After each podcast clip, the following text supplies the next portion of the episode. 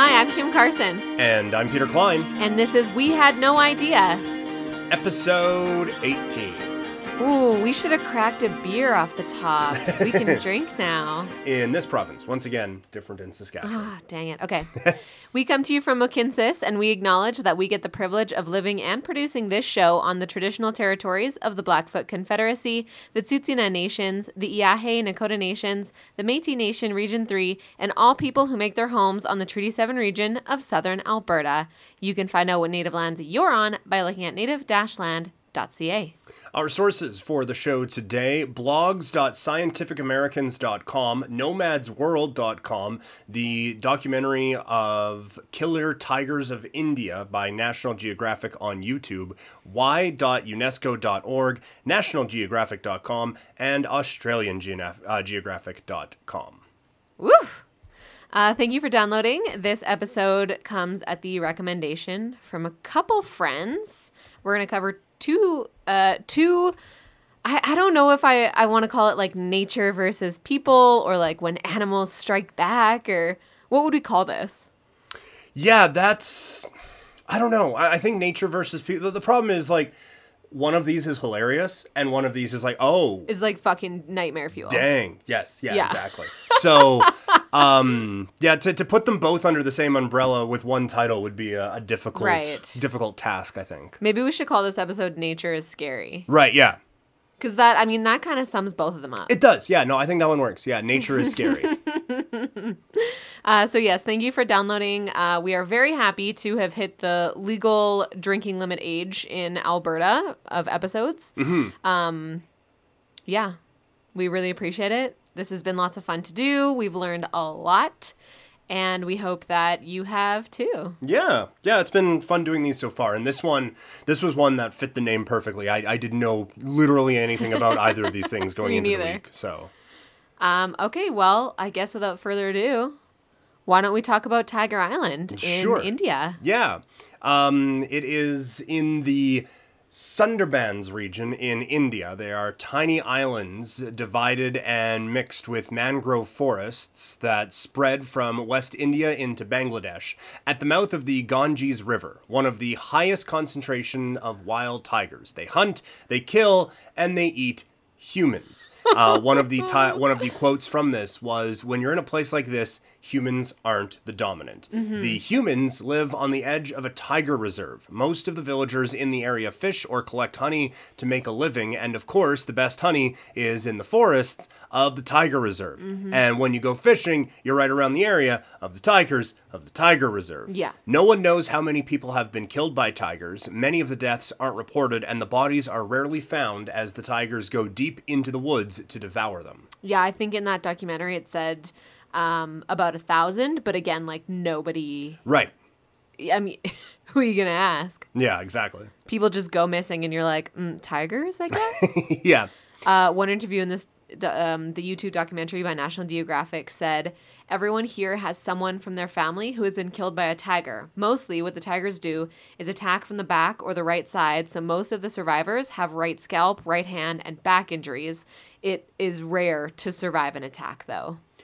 A report from a survivor said that he was crab fishing deep in the jungle and a tiger came out of the forest and jumped into the river at the fisherman's boat. The tiger swiped and the force of it knocked him off of the boat. Once in the water, the tiger tried to bite the back of his neck, but it couldn't get a good grip, so its teeth just skinned the, to- the soft tissue of this guy's head.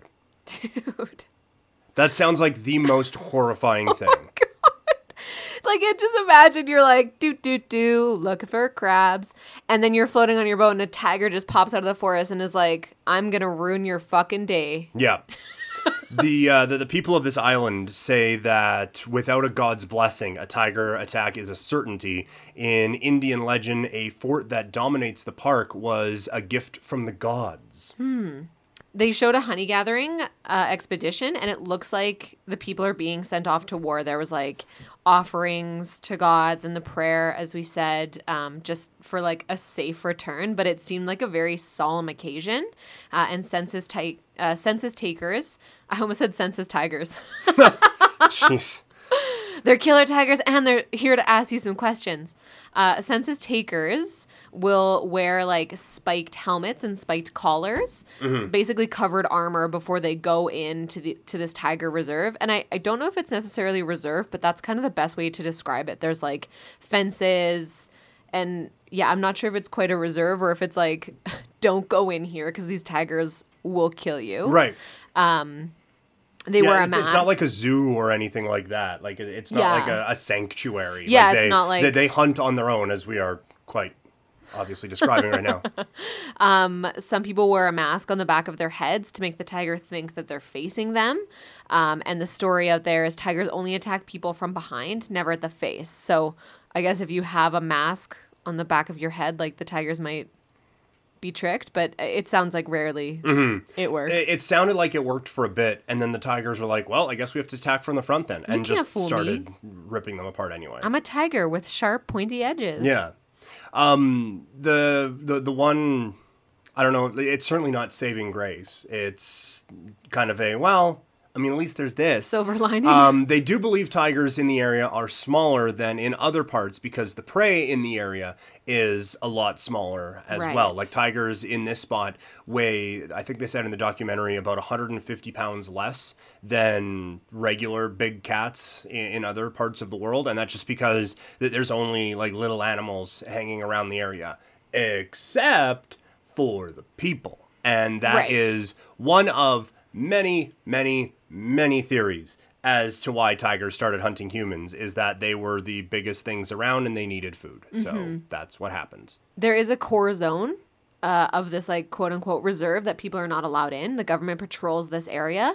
A group of people uh, snuck in, and a single tiger attacked and killed three men in this one incident. Yeah, and they said that's really rare. Like normally it's just like they kill one, then they drag them off, but this one killing three Yeah. was just kind of a hey, what what is actually You came into my house. Yeah, exactly. The the interesting note about this is that other tiger reserves in the area don't have the same problem. Uh, Bandhavgarh is on the edge of a reserve. They raise, uh, raise livestock, but the people can't remember the last time there was a person that was attacked. And there is one tiger in there. I think they call him B2.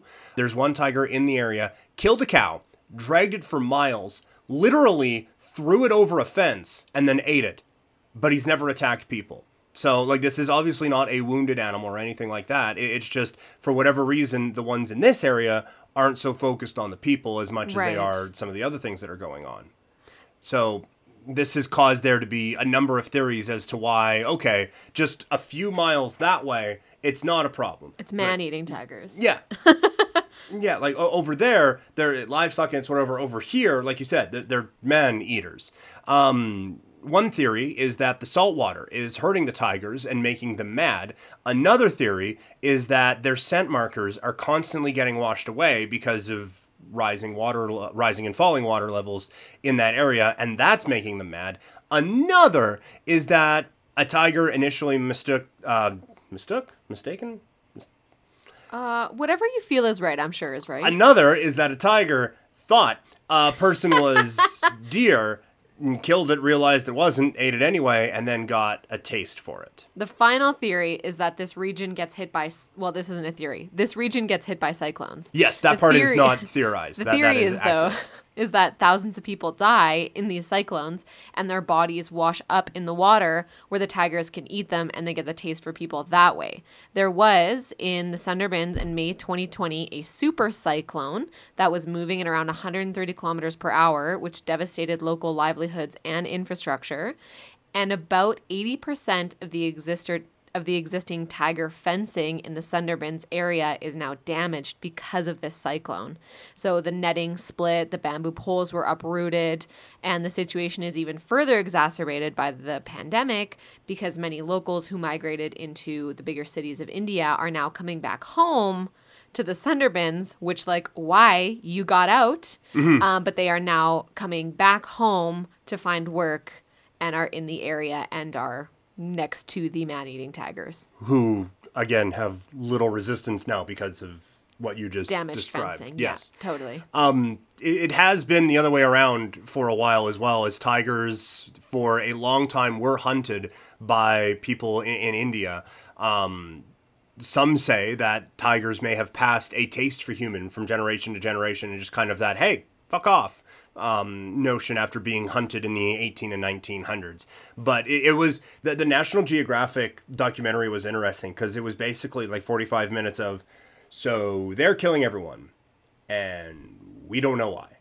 And just a bunch of different ways to, to try to figure that one out. And I, I got a, a bit of a chuckle out of one of the guys. They, they were saying, well, maybe tigers are, the tigers are just afraid of the humans, and so they're trying to kill them first. And the, the one, I, I think he had doctor in front of his name, so he's obviously significantly smarter than I am. But he says, well, I mean, they have no reason to fear them. They don't have guns, so I don't know why they would be afraid. And it's like, well, I mean, a they're probably not like they're, they're not tracking them for months and taking inventory Yeah, on the there's no different things. Yeah, exactly. It's just like, oh, damn, there's a thing here. Well, better kill it. Like, the, I, I thought that was like they're, they're doing a scouting report on the other side. like, oh well, uh, it's probably not worth it. It's, no, I'm hungry. I'm gonna go eat that thing. Yeah, the tigers are like kind of aggression and food motivated, and this this guy in the documentary was like, they must not realize that we don't have guns. Yeah, exactly.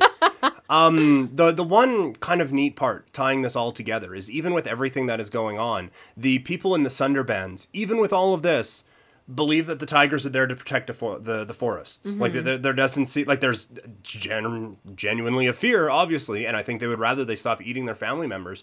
But it wasn't a we need to kill all of these things, get them Yeah. out of here. It was just a no, we understand we're not top of the food chain here. That that was a real um real interesting way of looking at things. Yeah, like 'Cause I a- don't know a- if every other part of the world will do that. right. A respect and a healthy Yes. fear of of these tigers. Yeah. Yeah. That was part one, I suppose. Um, Yeah. our, our Tiger Island. I I had no idea. I, I literally that this was all brand new to me, learning Yeah. about all of this. It was really fascinating to watch, and I can't imagine living in those circumstances.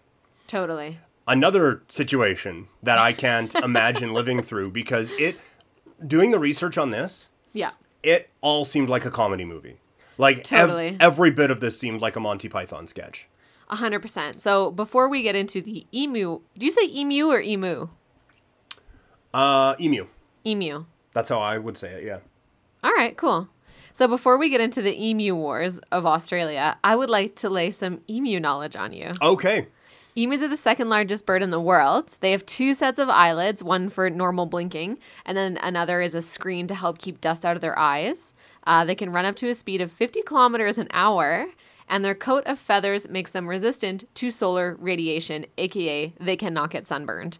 Uh, they have three front facing toes that allow them to grip the ground to run quickly, and they also have a very powerful kick. So that's emus. That two eyelids thing really messes me up. Are you blinking? Are you winking? What do you call a four lid blink? right? Yeah, Like you just blink, blink? all of them, and it's just like super. Like it's like Super blank. it's like blackout curtains compared to regular curtains. That's crazy to me.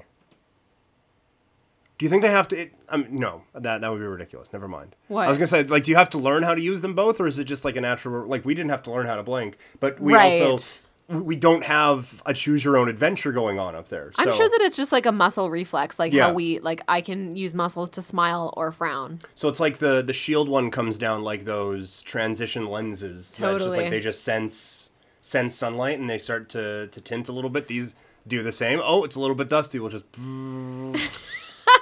So emus are fast, big, and have transition lenses. yes. Yeah. Got it. Yeah, so the Australians were up against it back in the early 1900s. There were a few quotes that were hilarious around this entire thing. One of them from the Sun Herald back in 1953, uh, this quote saying, If we had a military division with the bullet carrying capacity of these birds, it would face any army in the world. They can face machine guns with the invulnerability of tanks.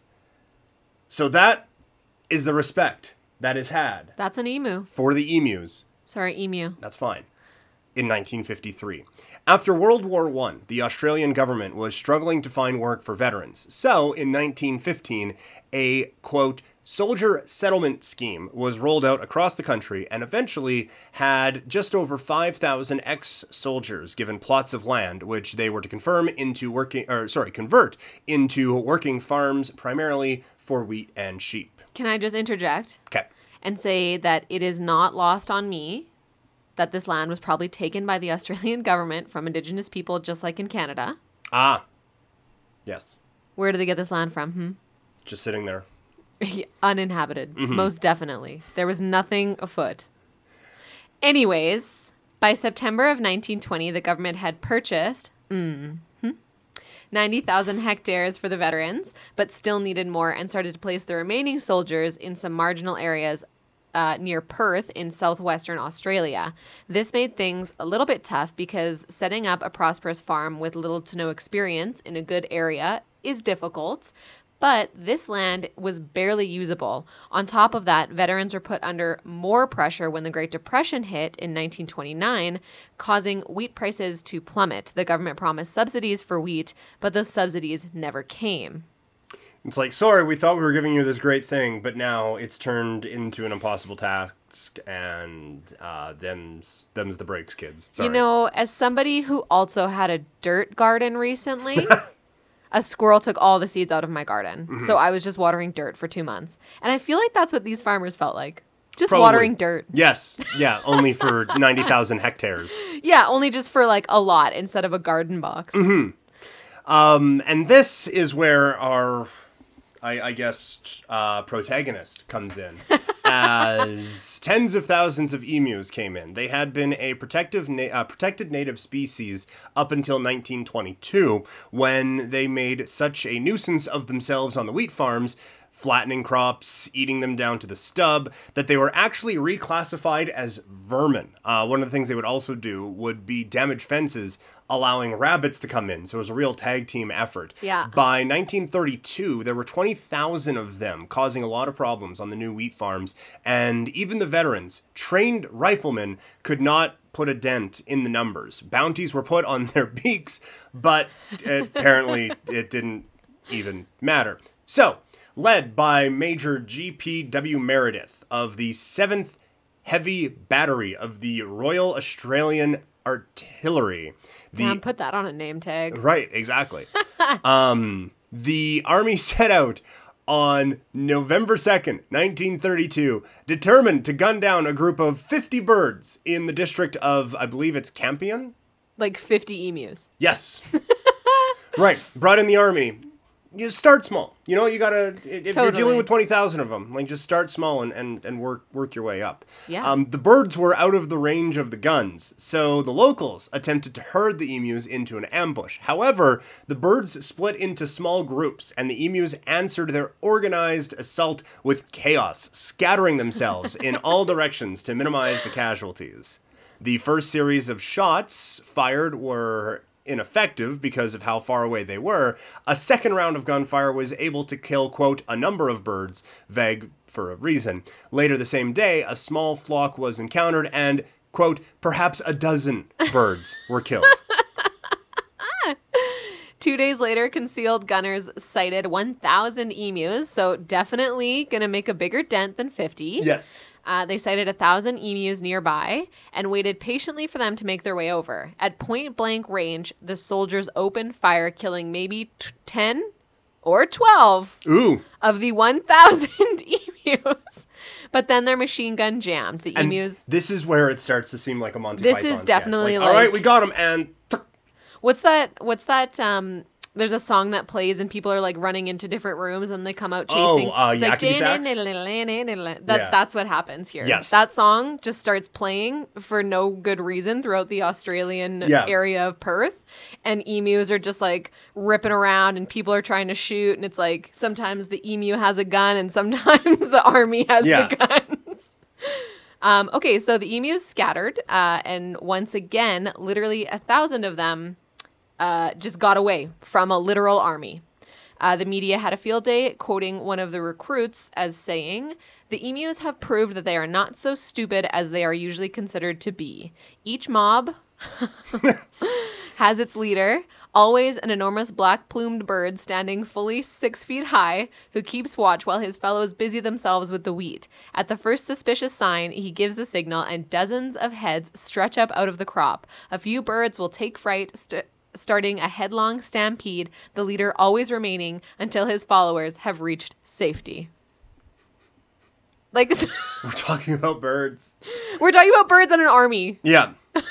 Uh, the army tried gunning them down in moving trucks, but found they couldn't aim properly at the speedy birds. Uh, a lone victim rendered himself a bit of a problem all the way to the end, as his corpse got tangled up in the vehicle's steering equipment, which caused it to veer off and destroy a huge gap of someone's fence. I'm sure that's like exactly the solution this particular farmer was looking for. Right. Yeah, exactly. Like, oh, well, good. I mean, I'm glad you got one of the 20,000 emus. Now, if someone could finally rebuild my fence, that would be just the, the most spectacular thing that you could possibly do. Oh my gosh. In the Journal of Australian Studies, Murray Johnson writes On the 8th of November, it was reported that Major Meredith's party had used 25,000 rounds of ammunition, 25% of the allotted total, to destroy 200 emus. Now, I'm sorry, I want to interject really quick. Yes. So this is on November 8th.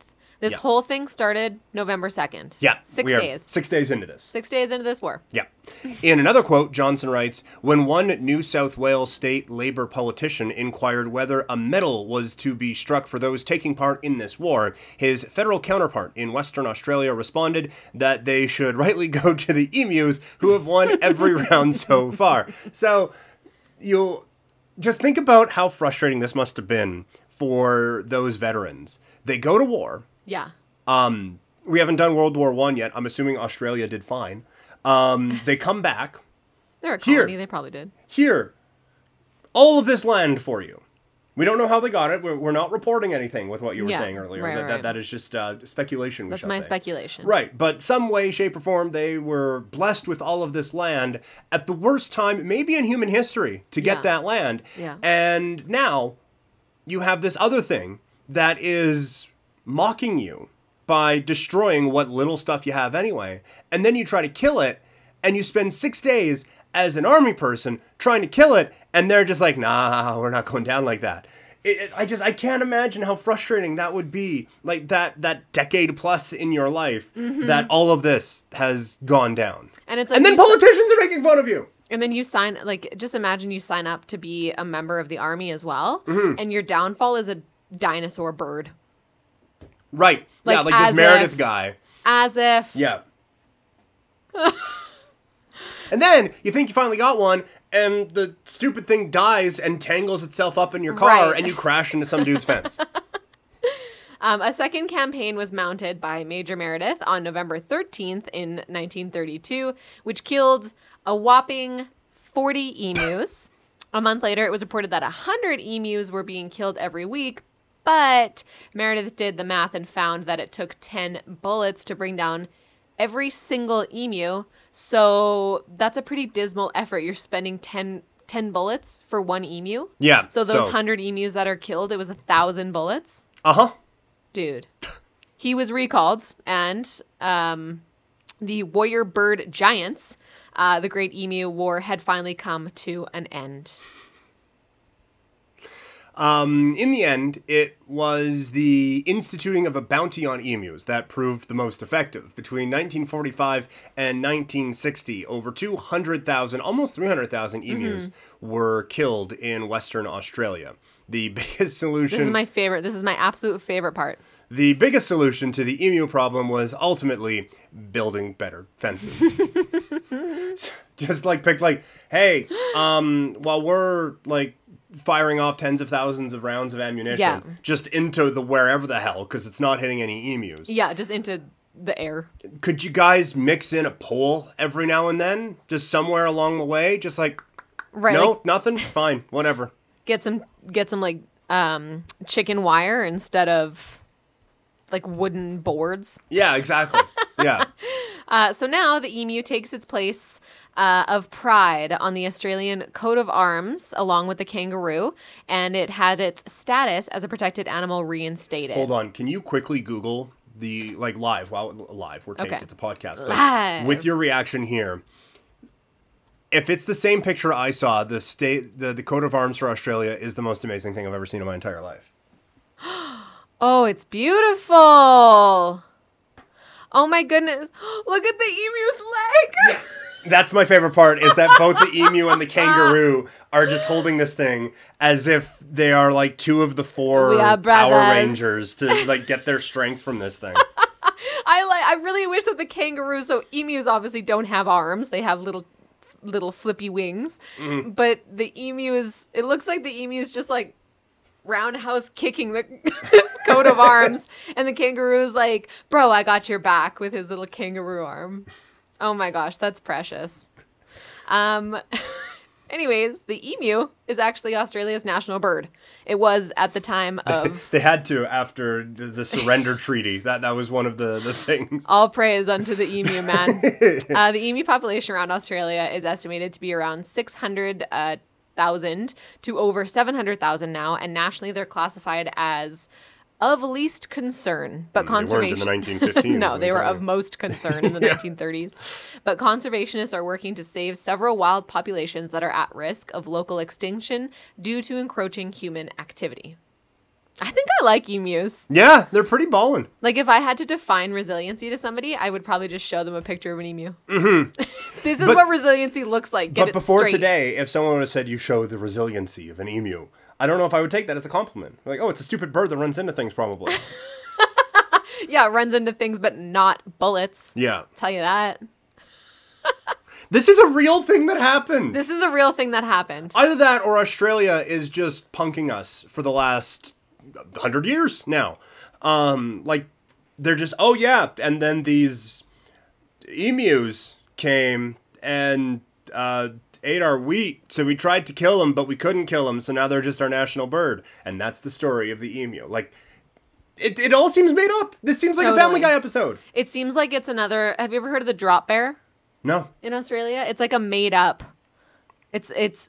I, I think they're just like based off of koala bears, but it, it's a drop bear, so it like looks kind of like a koala bear, but it falls out of a tree and will like rip your face off.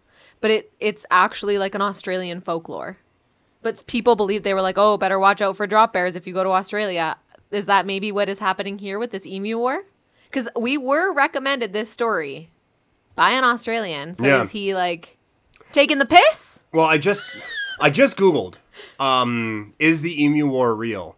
And there are a number of notes on it. Uh, Okay. but yes, yes it is. I I, I don't Dang. think I don't think study.com w- would also be Right, I guess- by this. National Geographic also had a Uh-huh. story on it, so they're they're pretty good. yeah, pretty but there are thorough. message boards being like, "Hey, is this a real thing?" right Um because it's I- so ridiculous. I like this from Wikipedia. The Emu War, also known as the Great Emu War. Yeah. Because we needed another descriptor on top of the Emu War because Mm-hmm. we have such a variety of wars against emus Yeah. that we needed a, a level of specificity that goes beyond the Emu War. I wonder if it's because they called it the Great Emu War because it involved a lot of like World War One vets, mm. and World War One was the Great War, right? Right. So they were like, no war I take part in will not be great. right. Yeah. I'll not lower my standards. I will not lower my I'm st- firing off a machine gun at birds. it's so stupid. oh my goodness. Okay. Thank you for listening to this episode of And We thank Had you No to Australia Idea. for whatever the fuck we just read. Thank you, Australia. I want a, a flag with your coat of arms hanging in our Right. little podcast office here because it's so beautiful. Absolutely wonderful. Could you even like? Because this thing ends in 1932 as well. Basically, yeah. We, we still have a Second World War to fight. Can you put a coat of arms with an emu up in whatever military thing you have? Like that that seems like bad karma to me. Like, Oh. hey, this is the this is a reminder of our great defeat. Our great accomplishments. we can we cannot we- cannot have that hanging in here as a reminder of that time we failed. I thought you were actually about to ask if in World War II they were like, you know what, we need to utilize the emu. we're sending our troops, They which are like- emus. They just look like something from Star Wars riding in. Totally. Oh my goodness. Thank you so much for downloading this episode. We had a really great time learning about these um these nature strikes back and uh nature is scary Yeah. topics. Nature Strikes Back is a good way of putting it. Nature strikes back, okay. Yeah. That's what we'll call it. So if you're listening to this, you already know what we called it, but right, but we, now, but we now have you're now decided. Now you're privy to the decision making process that, Yeah. that that came about it. Also, another part of the decision making process. I don't know if we've talked about it all. What are we doing next week? Quelle surprise. Ah, tune in to find out. Thank you for downloading. Uh, you can send us an email at we had no idea podcast at gmail.com you know if you want to just like let us know how organized and uh, consistent our episodes are we would love to hear. Uh, you can also hit us up on instagram. We are at we had no idea podcast but also, if you want something covered, I mean, now is the time to just like fire off a suggestion because like the couple of these had to wait a while. But now you, you can just jump right to the front of the line Yeah, if you're one of the, the first people in with a, a suggestion. So yes, uh, rate, review, subscribe wherever possible. Um, get in contact with the show in all the ways that Kim mentioned. And uh, one of the reasons we maybe have not talked about what we are doing next week is because we became an aunt and an uncle over the weekend. Yeah, How exciting! So, um, shout out to my sister Sam. Congrats on pushing out a kid, growing a kid, pushing out a kid. And um, we absolutely love little Kailani already.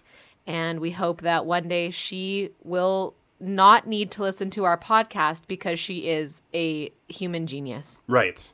And knows everything about the emu. and War. knows everything about the emu. the great wars. emu war. okay, goodbye. Bye.